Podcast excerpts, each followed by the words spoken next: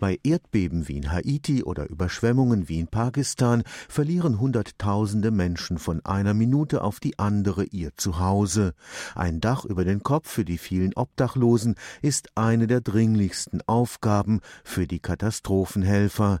Das war Anlass für eine Gruppe von Architekturstudierenden am Karlsruher Institut für Technologie, sich das weltweit in Katastrophengebieten eingesetzte viereckige Standardzelt einmal genauer anzusehen und nach besseren Lösungen zu suchen, zumal Zeltstädte oft über Jahre den Katastrophenopfern als Zuhause dienen müssen. Wenn solche Notsituationen eintreten und ein Camp eingerichtet wird, dann geht man von einer temporären Nutzung aus. Die Praxis zeigt aber, dass aus diesem temporären dann doch oft ein Dauerzustand wird. Also es gibt in Afrika Camps, die schon seit 20 Jahren im Betrieb sind. Für den Architekten Carsten Rexroth ist die Möglichkeit, aus den Notunterkünften ganze Zeltstädte wie Bienenwaben aufzubauen, der entscheidende Grund, warum der am Fachbereich Building Lifecycle Management entstandene Zeltentwurf die herkömmliche rechteckige Form durch ein Sechseck ersetzt. Bei uns sind wir schrittweise zu einem hexagonalen Zelt gekommen, weil wir da eben festgestellt haben, dass es in der Kombinierbarkeit zwischen den Zelten bestimmte Vorteile bietet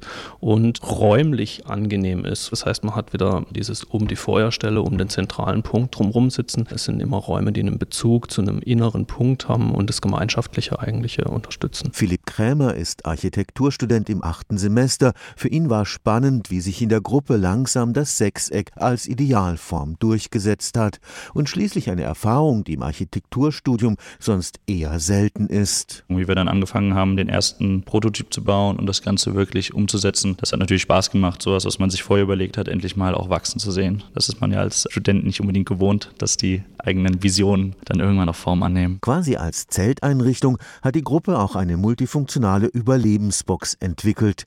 Architekturstudentin Yvonne Bauer. Die ist extra so dimensioniert, dass er auf eine Europalette passt. Da werden zum Beispiel jetzt in Deutschland die verschiedenen Utensilien eingepackt, also Kocher, Schlafsack, kann dann dorthin geliefert werden. Man entnimmt der Box den Inhalt und dann kann man die entsprechend aufklappen und es wird zum Beispiel ein Bett daraus, ein Hocker und weiteres, was man sich dann noch organisieren muss. Stefan Fuchs, Karlsruher Institut für Technologie.